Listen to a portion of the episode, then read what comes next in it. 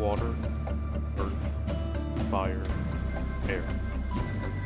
Long ago, the four nations lived together in harmony. Then everything changed when the Fire Nation attacked. Only the Avatar, master of all four elements, could stop them. But when the world needed him most, he vanished. A hundred years passed, and my brother and I discovered the new Avatar, an airbender named Aang. And although his airbending skills are great, he has a lot to learn before he's ready to save anyone. But I believe Aang can save the world. Hello, everyone, and welcome back to What's Appa, a rewatch podcast of the greatest show ever, Avatar The Last Airbender. I'm Joyce. I'm Justin. And I'm Anand. And this week, we want to give a special shout out to our friend Vikram, who read the intro.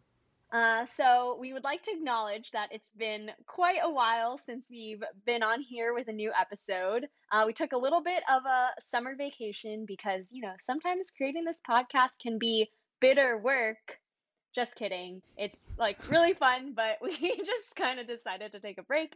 But we're back and better than ever, which is, you know, good segue into the fact that this episode is episode 28 of our podcast. We'll be discussing bitter work.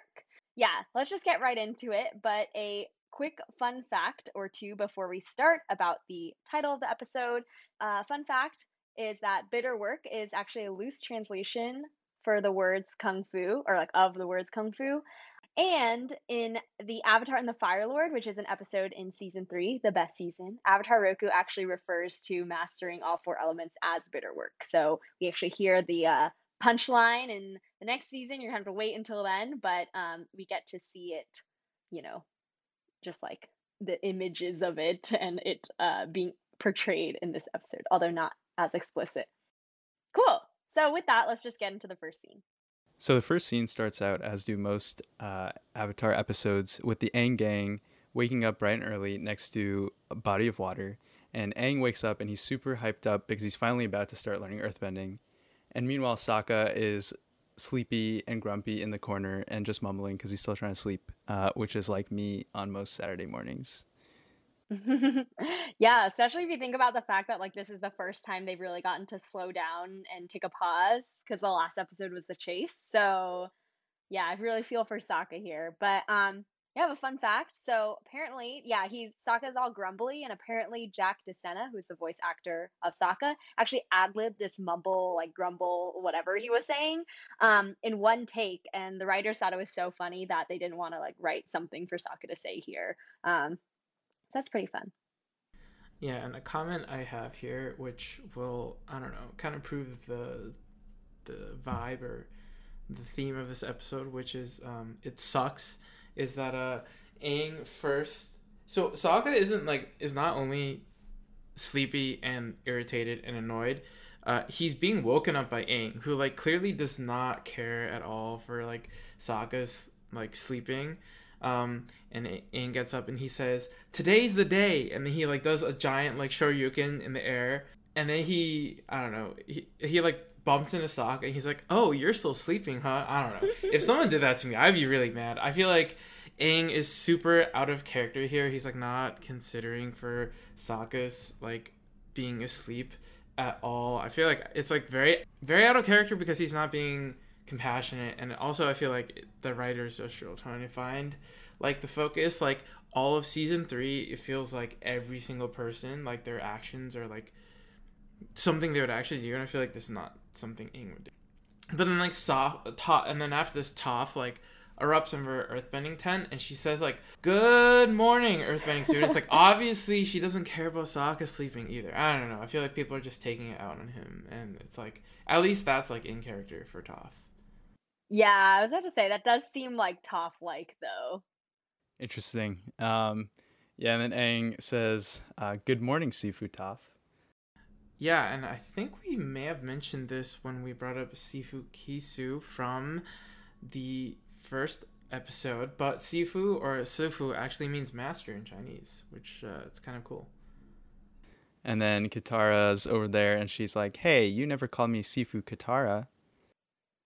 Yeah, and I just thought this was good, like residual tension from last episode, because, you know, if we remember, yeah, there was like they were beefing pretty hard, and so I think Katara's like a little jealous here. Um, I mean, yeah, obviously, but anyways, they smooth things over at the end of this episode.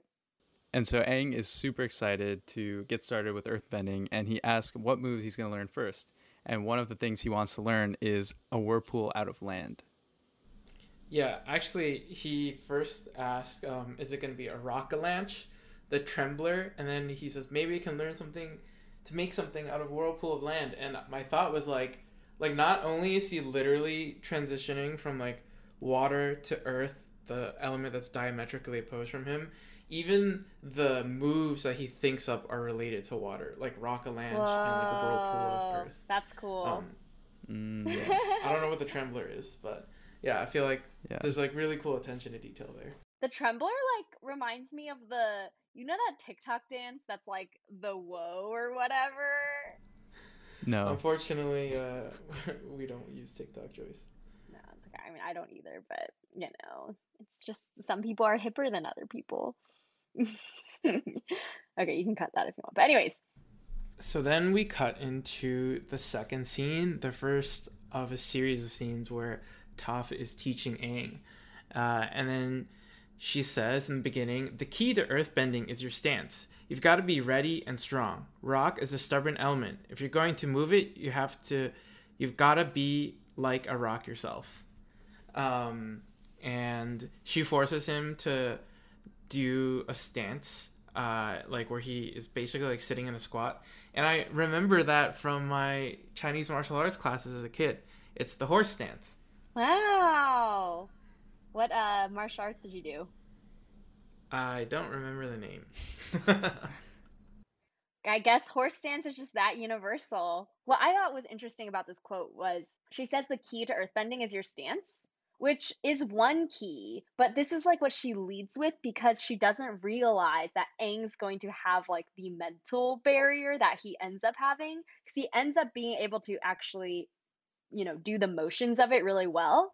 And so Mm. it's interesting, I guess like maybe yeah, I mean like the the mental part or like the personality trait like required of an earthbender like is just you know second nature to Toph, so she doesn't think to mention it in like her first instruction, which I thought was interesting. So it's not really Mhm. the key.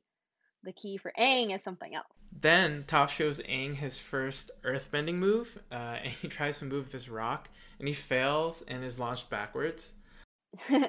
yeah, and then uh, another fun note that um, I read online while I was doing the research was that this is actually this episode is episode nine of season two. Aang actually also first starts learning waterbending in episode nine of season one. Wow. Whoa. These two episodes, like episode nine of both seasons, marks the second half of the the season, act two, if you will. Yeah. So then the next scene is Iroh's dream, but you know at first it's not very clear that it's a dream, so it took me a minute. Um, but young Iroh is running toward a tree with you know young Lu Ten, and Lu Ten pretends to strike him down um, with some you know firebending, or actually I don't know if he was a firebender. He but he's like ha, and then like Iroh falls and Lu Ten falls, and they laugh. Um, and one thought I had was like, oh, these are like the yellow warm tones that like Aang has in his his flashback, so it's like a very like happy memory. Whereas like you know Zuko's flashbacks are largely like red and like sad. And another fun fact is that Mae Whitman, who voices Katara, actually voiced Lu Ten in this dream sequence. So yeah, I mean like the voice actors and actresses in Avatar are just so multifaceted and talented. Mm-hmm. And then it goes back to uh, a sadder memory. So now it's like raining and it's all blue. And then Iroh says, My beloved Lu Ten, I will see you again. I also read this somewhere uh, and I thought it was really interesting, which is, you know, someone was saying how the death of Lu Ten really marked like the beginning of Iroh's arc into like becoming who he is today. Started him on his journey of like understanding the four nations and gaining the wisdom that he's actually going to, you know, bestow upon Zuko today. So I think that's you know that's pretty cool how they start with this flashback. It's like Lu Ten and the death of Lu Ten is what started it all, which like what made him stop being a general and like kind of renounce like the Fire Nation and everything. Yeah, and then it cuts to current day. Uh, current day, Iroh wakes up to see Zuko, and Zuko tells him that he was unconscious, and that Azula had hurt him because if you remember the last time we saw Iroh, they were attacked by Azula after the chase. And then Zuko says Mm-hmm. it was a surprise attack, and Iroh says somehow that's not surprising. And Zuko then re- responds that it's only a matter of time before he runs into Azula again, so he should learn more advanced firebending. And then Zuko says, I know what you're gonna say. She's my sister, and I should be trying to get along with her. And then Iroh responds, No, she's crazy, and she needs to go down. um, which uh, is out of character for Iroh, but I feel like it's like appropriate this time because it's like comedic, and you don't expect it out of him, and like kind of shows his human side. So I feel like Mhm. already we've seen two demonstrations of effective out of characterness and like like bad out of characterness. I mean, he also just got struck by lightning by her and like had a very traumatic experience, so makes makes more sense, I think. So the next scene is back to Aang's training. Katara is like, I don't understand what went wrong. He did it exactly the way you did. Because, you know, Aang is struggling to earthbend, and Aang says, Maybe there's another way. Maybe if I came at the boulder from a different angle. And Toph says, No, that's the problem. You've got to stop thinking like an airbender. There's no different angle, no clever solution, no trickety trick that's going to move that rock. You've got to face it head on. And I thought, thinking like an airbender, is she implying that all airbenders think the same way? And I just thought, I don't know, I was like, that's Bendis. but I feel like it's like very interesting how they just like, I feel like, you know, like, and, and Iroh says this later too, but like, I feel like each like nation really does have like, not only like a culture, but like a personality like associated with it. So I just think that's kind of funny. Um, and, and also the personality seems like, Joyce is an Amon supporter. Wait, why? Oh, because I want to get rid of all the benders? Yeah. No, no, it's not that. I just think it's interesting how like I feel like the identity of the nation is so tied to like the element that the people bend. But actually you're right, because not everyone is a bender. So that's like really unfortunate for the people who aren't benders. Yeah. They get lumped in with the stereotypes. That goes with the whole like what's your identity if not a bender, you know? So ooh, but yeah, anyways. Uh, yeah, and then uh, Katara pulls Toph aside and tries to share some like teaching advice, and then she says, Oh, he really responds well to a positive teaching experience. Lots of encouragement and praise, kind words. If he's doing something wrong, maybe a gentle nudge in the right direction. And I just thought it was so funny when she was talking. She like the the background music is this like angelic, like cutesy music, and I thought this is so funny. Like the even the creators clearly think she's being way too much, like coddling him too much because Hmm. this music is it's like almost sarcastic. And then Toph is like, Yeah, totally, I'll try that. And then meanwhile, we jump back to Iroh teaching Zuko. And I'm not going to even attempt an Iroh impression because Justin's is just so much better than mine. Um, but Iroh says, Lightning is a pure expression of firebending, without aggression. It is not fueled by rage or emotion the way other firebending is. Some call lightning the cold blooded fire. It is precise and deadly, like Azula. To perform the technique requires peace of mind. And yeah, I just thought this was interesting because obviously in season three, we see the firebending masters and we learn about how true firebending is not fueled by anger. This is kind of the first hint that, you know, Iroh is in on the secret as we find out in that episode and that he has Mm. kind of mastered this um, technique of firebending without aggression. I guess the one confusing thing is that Azula also knows how to perform this technique, and I would say she's not free of aggression and like negative energy. so I don't really know what's up with that, but I thought it was an interesting connection. Yeah, no, that's cool that you mentioned the firebending masters. And I was gonna say the exact same thing. Like, doesn't Azula bend lightning when she's all crazy and unhinged at the end? Yeah. And then like Ozai bends lightning at Zuko too, and clearly it's when he's really upset. So I don't know. Yeah. Hmm. Maybe ours a little confused. I feel like now. I interpreted it a little differently, Mhm. which is like when you like like you were saying earlier, Joyce, with how every element has its associated mannerisms and behaviors, um, which are almost like if you think about it, like principles of like their nations, right? Like, uh, f- f- Mhm, uh, mhm. you know, Earth Nation being like strong, so like they have like invested a lot of defense and military and stuff like that, and like it, it reflects in like the culture uh, of the people. But when you look at these elevated forms of bending, like lava bending that requires uh, a very goofy and like loving earthbender or like blood bending which requires like you know uh, being a very like impassioned and like almost hateful waterbender or like in this case a very uh, yeah what what is the term he used? Cold-blooded firebender um, i feel like Mhm. these personality traits are like on the opposite side of the elemental wheel almost. So it's not that you have to be at peace uh, on the inside. I think it just means behaviorally you have to be able to behave as a waterbender and then you unlock like this special part of your element maybe that's reading too much into it i don't know Mm. Hmm. No, that's cool. That's like, yeah, very good insight as well. So the next scene is um, Iroh actually teaching Zuko about how lightning works. So Iroh says, There is energy all around us. The energy is both yin and yang, a positive energy and a negative energy. Only a select few firebenders can separate these energies. This creates an imbalance. The energy wants to restore balance. And in the moment the positive and negative energy comes crashing back together, you provide release and guidance, creating lightning.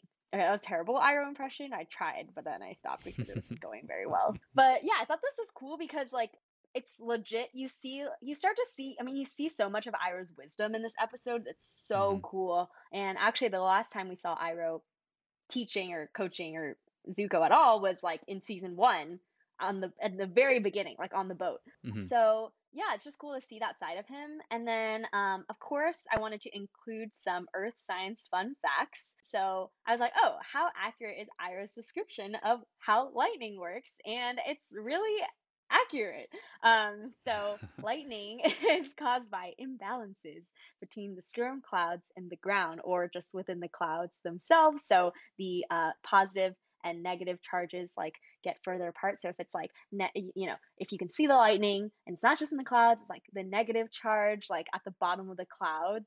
Um, and the positive charge of the ground or the trees, um, and it becomes so imbalanced that uh, nature seeks to restore the balance, and so the lightning is like the current that uh, between the two charges. So that's like exactly what Iroh described. So Mhm. such a smart guy. um, anyways, yeah. So Iroh is now going to do a demonstration. So he gestures for Zuko to stand back, and he, then he creates lightning and shoots it into the sky. And this is actually the first time we see that um, we see Iroh creating lightning. So he's only Mhm. redirected it up till now. So it's pretty uh, breathtaking. And then Iroh gives another tip, and he's like, "Remember, once you separate the energy, you do not command it. You are simply its humble guide. Breathe first. Yeah, and I think this episode for Zuko's character development is at least important because it, you know, is not only bitter work, but it's following up Zuko alone, where I believe like that's like the inflection point for Zuko. So I think lightning bending is also somewhat poetic for him because it's kind of like he has to absorb like all this pain and suffering and shame that the Fire Nation has brought to itself. Um, and he has Mhm. to be its humble guide later on in the in the show when he becomes the the man. So, but right now he's just a boy because he only knows how to hold it in, and it gets Yeah, blasted back in his face. funny. Face. Exactly. Yeah, he tries it and it just blows up in his face like everything always does. Uh, he's too much. in this until he episode. stole Katara's necklace. um.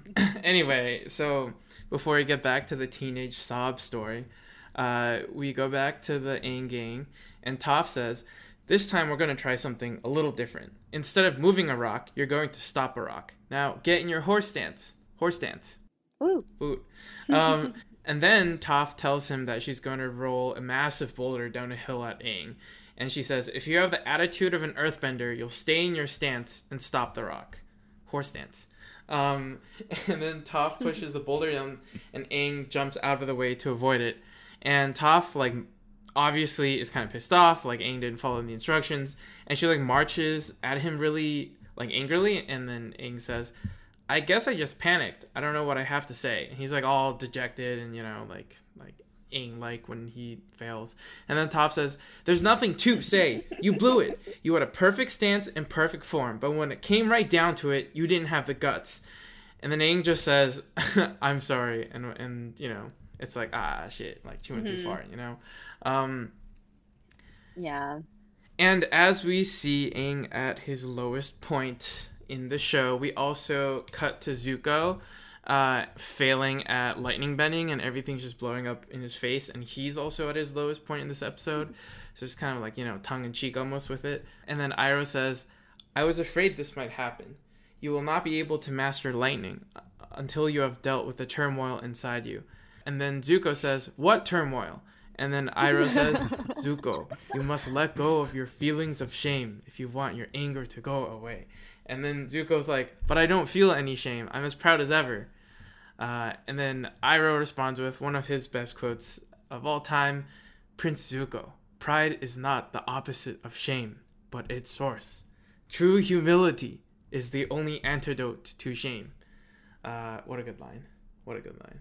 Yeah. Well, so actually, I don't know if I'm slow, but I did not really understand this at first. So, uh, does somebody want to elaborate a little bit on what they think that what they think Iroh means by pride not being the opposite of shame, but its source, or true humility being the only antidote to shame. So, yeah, there's a lot to unpack there, I feel like. It's super fire though. I was like, damn. I wrote like, I was like, damn, that's super hot fire. and then I was like, wait, but also, what does that mean exactly? Yeah, I think what Iroh means here is that uh, a lot of people think that some emotions are opposites, like, you know, happiness and sadness, and I guess in this case, pride and shame. But it's a very, like, I feel like Eastern philosophy to believe that attachment to one thing will cause gratification when it's that thing is achieved and it will cause there's almost like a twisted joy out of the anticipation of something that's like almost even bigger dopamine hit than the thing itself. Um, but inherently in that cycle, after you've done the thing, you will desire it again, and like that will cause suffering. And I think that's true of like you know, mm. uh, like very like hedonistic types of happiness, like you know, like drinking alcohol, doing drugs, or like even like hugging a loved one, and like that that is something that like we call happiness but then like when it's not there we are sad and i feel like this is another one case where um it's like a desire to have some material thing or to like feel important about your position in society and that mm-hmm. causes the pride but when you're deprived of of that thing that you want um you, you have shame because you, you don't feel valued mm. inside or, or whatever that means and that that's what he's trying to tell zuko that the the way out of feeling a lot of shame isn't through feeling proud about something, but rather letting go of needing to feel it at all. Mm. Wow, that's very deep. Anand, can you top that? no, no, I'm not even gonna try. That was well said. Yeah, no, that that totally makes sense. Um, and this is something actually I read online um, about how you know, maybe Iroh has learned this lesson for himself. Somebody was saying that Iroh felt a lot of shame about his past of like what he did, you know, when he was fighting for the Fire Nation, that um, you know, true humility or like humbling himself to the other nations is like really what what made him come out stronger the other on the other side. So yeah, I don't know. I thought that was kind of interesting, an interesting take on like why Iroh holds this like philosophy now. Um, yeah, yeah, good quote. And then Iroh reveals that he has a new move that he came up with that he can teach Zuko that not even Azula knows. Um, so I feel like he's trying to throw Zuko a bone here. All right, then we flash back to Sokka, uh, who once again is the comic relief of this episode, and we flash back to Sokka being stuck in a hole in the ground, um, because as he was venturing out for food, he got stuck in a hole, and we come across a cub, a tiny little cute cub, which is actually a saber-toothed moose lion cub. Uh, we later find out, and it's super cute. It's just sitting on Sokka's head and it's like sleeping and just having a good old time. And Sokka says, You probably think I deserve this, don't you? Look, I'm sorry I hunted you, but that's just the natural order of things. Big things eat smaller things. Nothing personal. But this time it just didn't work out that way. Yeah, so when I heard the natural order of things, this really uh, you know, rung a bell. Um, so I was looking it up, and if we remember in the Warriors of Kyoshi, so way back in the day, Mm, um, wow. in in Sokka's development journey, um, you know, Team Avatar was like flying on Appa, and Katara was sewing Sokka's pants, and then Sokka's just like lying there, and then he's like, "Thanks for sewing my pants" or something, and then Katara's like, "Why don't you sew your own pants?" And then Sokka's like, "Simple. Girls are better at fixing pants than guys, and guys are better at hunting and fighting and stuff like that. It's just the natural order of things." So, you know, at least Mm. Sokka's not a misogynist anymore, but he's still got a ways. He's still got a ways to go to becoming a, you know, respectful of all life um, on this planet. So, you know, And then Sokka just kind of looks around and he says, Okay, you convinced me. If I get out of this alive, it's a karmically correct vegetarian existence for me. No meat, even though meat is so tasty. And then the cub goes away and brings Sokka back an apple, but Sokka can't reach it because he's stuck in a hole. And he manages to whip out his boomerang, and then, but it just falls to the ground. And then he's just really sad. And he's like, Come back, boomerang. But it doesn't come back. Yeah, and then we cut back to Team Avatar, and the next scene opens up with uh, it says in my notes here, mom chasing a frog. Actually, Kya is back in the show. No, um, it's Momo chasing a frog. Um, and I think it's kind of cool that these two scenes are back to back because it has this um, theme of like you know hunting or chasing in this episode, and it's Mhm. also when you know Zuko who's hunting Av- Aang um, starts having doubts about whether that is the right path forward. Um, Mm. and then, you know, after, you know, it shows Momo chasing this frog and pans up, and Katara is talking to Aang, and she says, You know, this block is only temporary, right? And it's like, isn't it the most like waterbender thing to do to like you know when Aang is down to console him or give him reasons that his current block is temporary it's not his fault?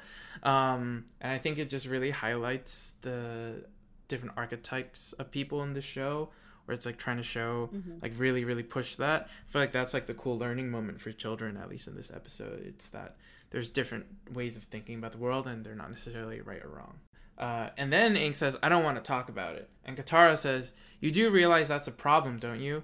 If you face this problem instead of avoiding it. And then Aang retorts in like exasperation. He's like, I can't do it, and I don't know why. And Katara explains how air and earth are opposites on the elemental wheel, and that's why it's hard for him to get it.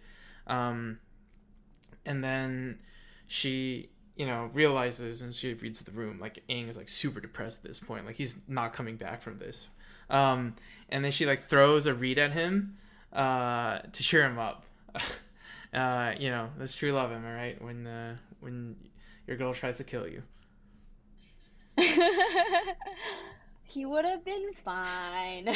she would have been the one to Um, kill the avatar Oh my god. These reeds are like deadly poison. Yeah. Um but yeah, so first, yeah, Katara is such a good pal. You know, I feel like I want, you know, even though Katara can be a little, uh, you know, bossy or, you know, overbearing, she's also just such a good friend. Like, I feel like she just knows the exact right things to say, um, even though, like, Aang is still really sad. But a fun fact, actually, that I read was that in The Legend of Korra, so spoilers, just kidding, it's not like a real spoiler. Um, but in the episode A Leaf in the Wind, Tenzin actually says that the element that the Avatar has the most trouble with is the element that is most opposite to their personality. So it doesn't necessarily have to be like they're opposite because Korra has so much trouble trying to learn air, and water and air are supposed to be, you know, compatible or similar. But Korra, since she's like so annoying, is like really bad at learning air. Um, just kidding. No, no hate. A little bit of hate. Um, but yeah, I thought that was interesting. Uh, then Katara, you know, in her almost like on the nose consoling way, she says, "Excellent, you have the reflexes of a water bending master." And then Aang says, "Thanks, Katara. Sifu Katara," and they vow to each other. Cool. So the next scene is back to Iroh and Zuko, and Iroh is still trying to teach Zuko. Um, and he's now teaching Zuko a little bit more about the four elements and the four nations. So he says, Fire is the element of power. The people of the Fire Nation have desire, will, and energy and drive. And then he says, Earth is the element of substance, and the people of the Earth Kingdom are diverse and strong, and persistent and enduring. And then he says, Air is the element of freedom. The air nomads detached themselves from worldly concerns and found peace and freedom. Also, they apparently had pretty good senses of humor. um, and yeah, I thought this was so funny. I mean, Iroh is like the best character because he can be both comic relief and just like the best character. Um, so yeah, but I thought like, okay, Gyatso is pretty funny, but like most of those old monks were real like, you know. buzzkills like they were not they did not have good senses of humor at all um but yeah just one of the great you know many one of the many great Iroh moments of this episode. Um, and then he says, "Water is the element of change. The Water Nation is very capable of adapting to many things, and they, there's a sense of community and love that holds them together." And then he says, "It's important to draw wisdom from many different places. If we take it only from one place, it becomes rigid and stale. Understanding other elements and nations will help you become whole." I love this quote because I think it works on so many levels. Um, the first is, and I think like the most interesting is, uh, Iroh acting as Zuko's like mentor and guide. He's like teaching him like you know politics almost right now, like how to be an effective leader and like manage these different like nations, which I thought was cool because he like manages to sneak that like lesson in there. Um, also, obviously, mm-hmm. as like a teaching moment for children, which is like you know the most well-rounded person is like a person that can draw on different ways of thinking, um, and it's also like a moment of world building because it introduces us to this idea that these nations have like some particular like way of thinking about them. Um, and it's like how it's formalized into these nationalities and bending styles. Mm-hmm. Mm-hmm. Yeah, it is a really cool quote. And then Zuko's like, "This sounds like Avatar stuff." Um, but I think you bring up a good point of like Iroh trying to sneak in this almost like political lesson because I read somewhere where yeah, someone was saying like, "Oh yeah, Iroh is priming and prepping Zuko to become Fire Lord right now," and I was like, "Whoa!" Like I did not think Hmm. of it that way, but like that that's pretty sneaky if like he really is trying to like impart these more like these like leadership type lessons. Um, yeah. Um, so I have a question. Obviously, we're learning about the different characteristics and traits of the different nations. So, what nation would everyone here be from? Or, you know, do you feel embodies you the most? Ooh, this is a good BuzzFeed question. Yeah, no, totally. What element I'm glad you? I got to sneak that in there. What element? Well, so actually, I think it's interesting because he, you know, he mentions like the element and like what that's associated with, but then he also describes the culture of like e- each nation, Mm. and they're kind Mhm. of different. Um, so I don't know. I feel like the question I've at least talked about with my friends is like, what element would you want to bend? But like, my question right now is like, what nation would you belong to? Mm. And oh, another thing that I read that was cool was like somebody, you know, when he describes the Fire Nation, he describes them as like having desire, will, and energy and drive. And it's like Mhm. someone was like, oh, that's like it's so cool that Iroh's able to describe the Fire Nation in such a pure, like non-judgmental way, even though they're like being really evil right now. Um, so okay, yeah. You can, you know, think of those words if you're gonna say you're Fire Nation. No judgment from anybody around here.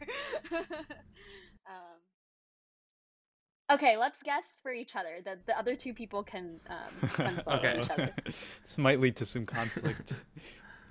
or or we're just like all so firmly within each. You know, wow. Maybe it'll be cool if all three of us are something different. Ooh. It'll That would be be like, wow, cool. What's Appa is such a diverse cast. All right. Should we do Anand first? okay. We- So I'll count. I'll count down, and then we say it at the same time. Ooh. Oh, wow, this is so exciting. Okay. All right, three, two, one. Earth. Water. Joyce. Oh. Okay, that was also not at the same time, Yeah. but I I wouldn't have changed my Okay. answer. Interesting. Earth. Yes. Yeah, Because that's interesting. Iroh describes them as diverse and uh, strong, or and persistent and enduring, and the persistent and enduring part convinced me. Mm. Interesting. Anand's very hardworking. Wait, okay, wait. Should we give our reasons? Okay, wait, no, I'll give my reason next, and then you can. Sure, say. sure. Okay. Sure, sure. I feel like water is the element of change. People are capable of adapting to many things. And I feel like I feel like Anand is pretty like go with the flow. And I guess, you know, that's kind of what Aang is about air too, but I feel like Anand can like yeah, just like adapt to things well and like like always is like cool and like collected. cool. Nice. Um, Not cool in that like cool as in just, like, coolest. calm. Not cool as The in like cool, you know, not like the coolest. man. Yeah, that's interesting. Uh, yeah, it depends what words like Iroh uses here, because I think if we just take the first part of what Iroh says for each of them, I would probably go with water, because I think that part is like, as Joy said, they're capable of adapting to many things. Is probably more accurate. But then you know, sense of community and love to hold them together. I don't know how applicable that is. So Yeah, I, yeah, d- I d- strategically left that. out. Yeah, I was like, wait, But- but I'll take adaptable and persistent and enduring. Mm. So like a mud good bender or something, you know. All good things. Oh, mud bending. Yeah, Mud great, bending. great type of bending that we've, s- you know, that we're gonna see. wait, no, that we've already Ah. seen, right? No, sorry, that we're gonna see. Hmm. Um, Um, all right, oh shoot, I forgot. who's next? Three, two, one. Fire. Fire. Oh. Oh, Oh, okay. interesting. Do you want to go first? Yeah, I think I was actually deciding between fire and earth, but I think the um, like energy and drive is really what got me. I think uh, you know once you once you take something up, you really push it forward and drive it through, and are the mo- motivating force in a lot of ways behind even What's Appa. So there you go. You guys Joyce heard it here first. If uh, you know, if it weren't for me, what's up would have been on permanent summer break.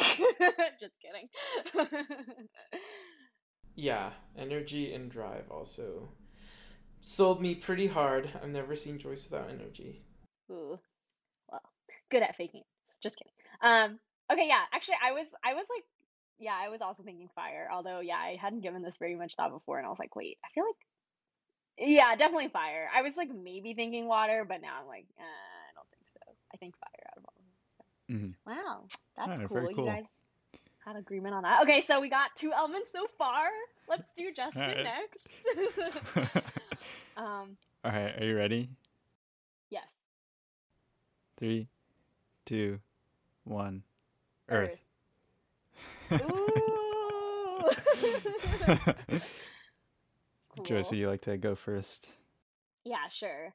Um, Earth is the element of substance. The people of Earth Kingdom are diverse, strong, persistent, and enduring. Well, first, Justin is strong because you should see him make those gains at the gym every day.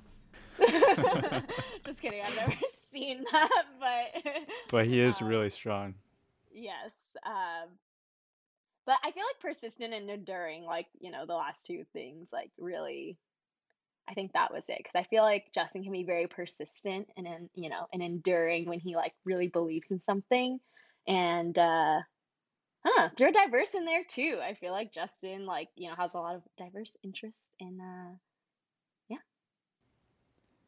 Yeah, I mean, I, I totally agree. I think all, yeah, all four words are pretty applicable here. Very persistent and enduring, especially. all right, Justin, how did we do?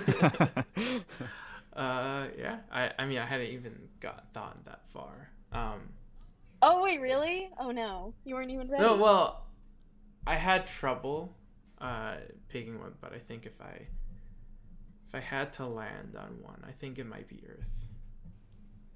Ooh. Nice. Yeah. All right. So out of the three of us, Anand is the most mys- mysterious and enigmatic. You know, he Wow. he's what a divergent, if you will. He's the avatar. Um, Oh, I'm the avatar.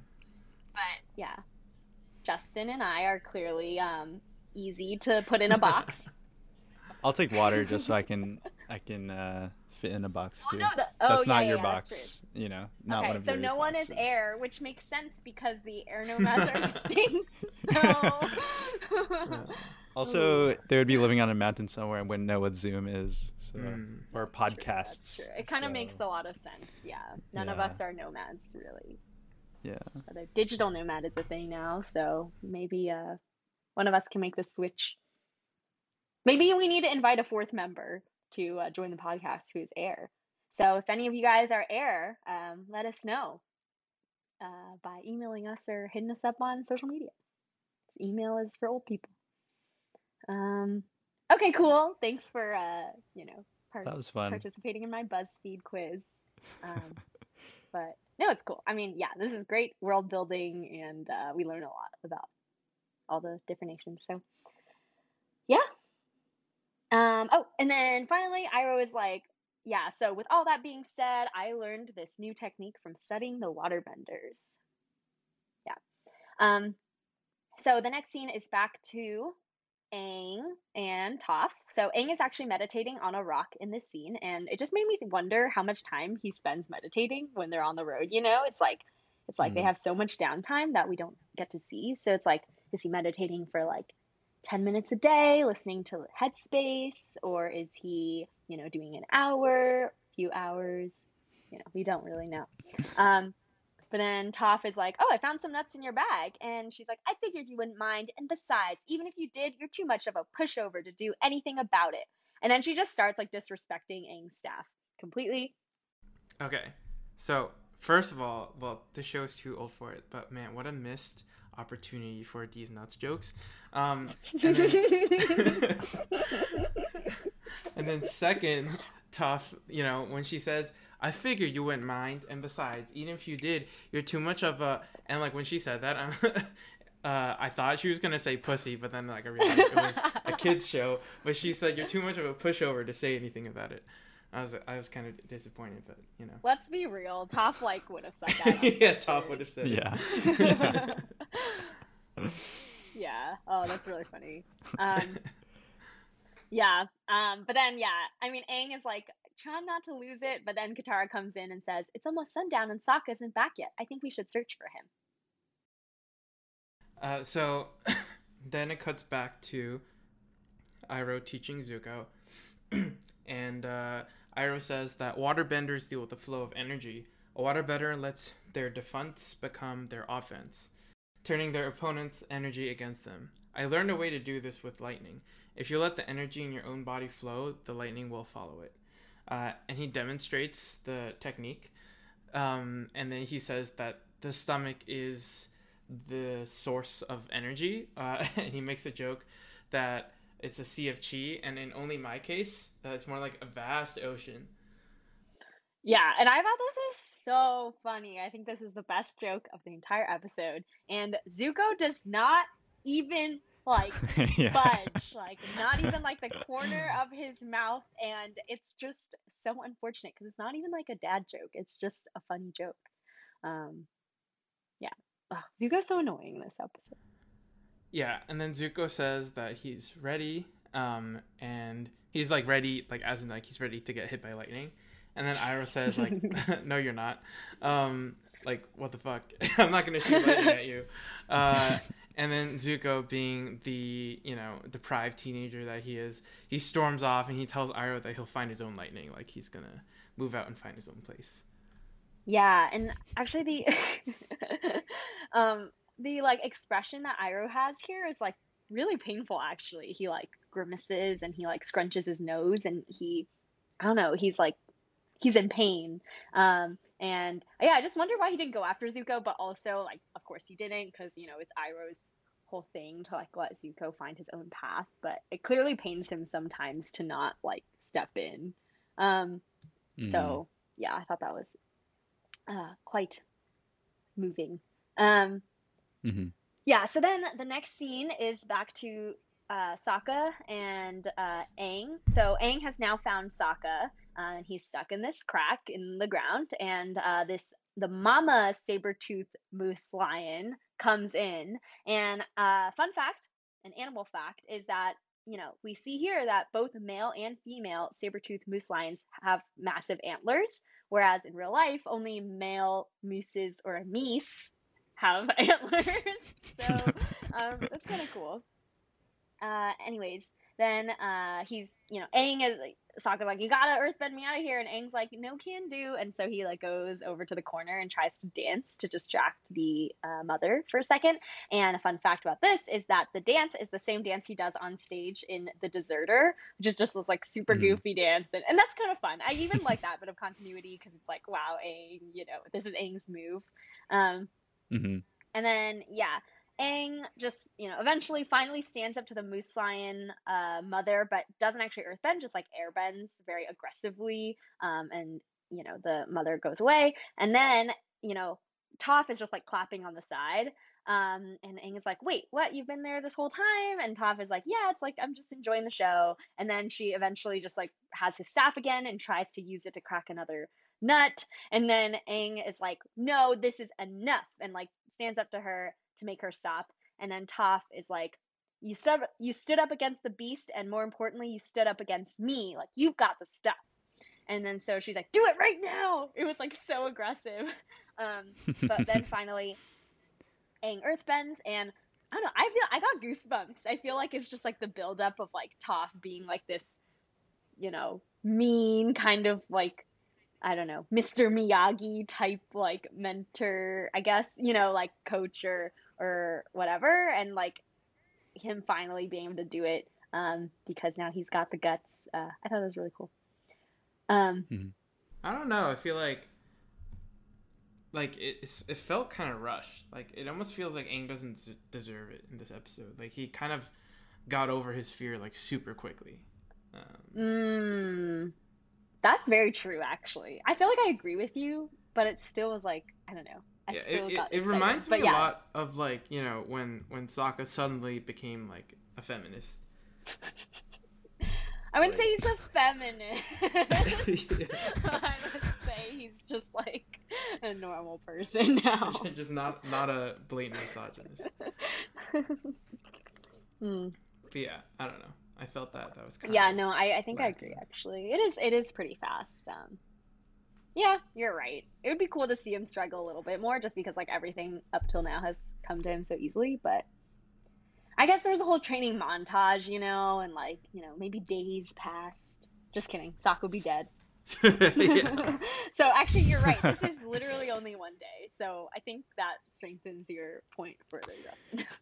Yeah, I, I agree. Like I was also thinking that oh wow, it's only one day and he learns it. But if we look at the history of Aang learning things, he gets everything like literally in an instant. And he he does actually really struggle with this and they do spend a lot of time like going through Aang's process of training. So yeah. yeah, it probably would have been more realistic if it was a day, but I still like the the narrative that they had in this episode. Yeah, yeah. I think yeah. If they're gonna limit it to one episode, I think they did a good job of that at least. Um, Yeah. Yeah. Here's a counter example. The Sokka Piandao was only one episode, but obviously it spanned over like multiple days.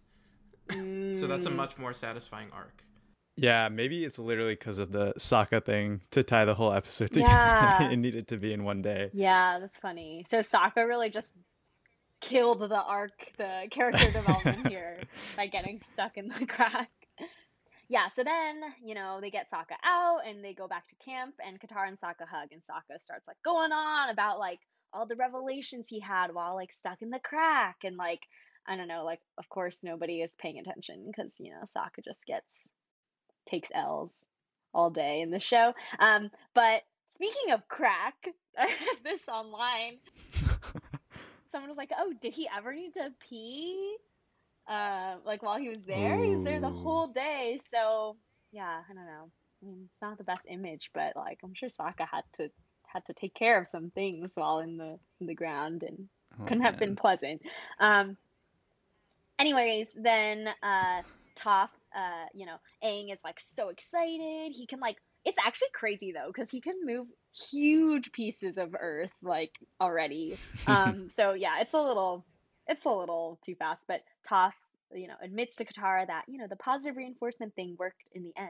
Um, and yeah, it's nice. Finally, Toph and Katara are getting along better. Yeah, that's also like doesn't feel very satisfying. They just like magically got over it. I don't know. I feel like Toph would give a lot more sass. Mm, yeah, but I guess she's also just like very happy that like I mean she did get through to him, right? So like Yeah. This this I actually liked because I thought it was like a nice ending to their last episode like rivalry and even through like even in the beginning of this episode like it was kind of tense but like she actually did use Katara's advice and it worked. So she gives Katara some credit here. yeah, so it's like thought it was nice. a little bit more respect for both on both sides. So then we cut back to Zuko in the final scene, this very iconic scene, and we see Zuko standing on this like precipice at the top of the mountain, and it's storming, it's raining hard, there's thunder and lightning in the background, and Zuko just looks up and screams into the storm, "You've always thrown everything you could at me. Well, I can take it, and now I can give it back." And then he screams, "Come on, strike me! You've never held back before." Mm, And then he just yells and tears stream down his face. yeah, it's very sad, and uh, I think this is his rock bottom in the episode. So yeah, I don't know. Like I feel like I don't know. I guess, you know, I was reading some things and people are like, yeah, he like this is his like rock bottom for the entire show. And then he just like kind of mellows out in Ba Sing Se and like, you know, then at the season finale, he obviously like makes the wrong choice, but he's still like sus, you know? And so like this is I don't know, like it's just very sad and like very dramatic and uh I feel like he never really gets like that again. So yeah, that uh, wraps up this episode. Um, and now we'll get on to our ratings. All right, so I'm gonna give this episode an eight. Um, it is one of my favorite episodes from season two. I think the only real criticism I can give it is that it doesn't have any action, and I, I'm a sucker for some good action, which I think the best episodes do have. Um, I think we see Iroh at one of his best episodes. Like he drops a ton of wisdom here. I think I mean Justin pointed out some character inconsistencies, but I thought the characters overall were really good.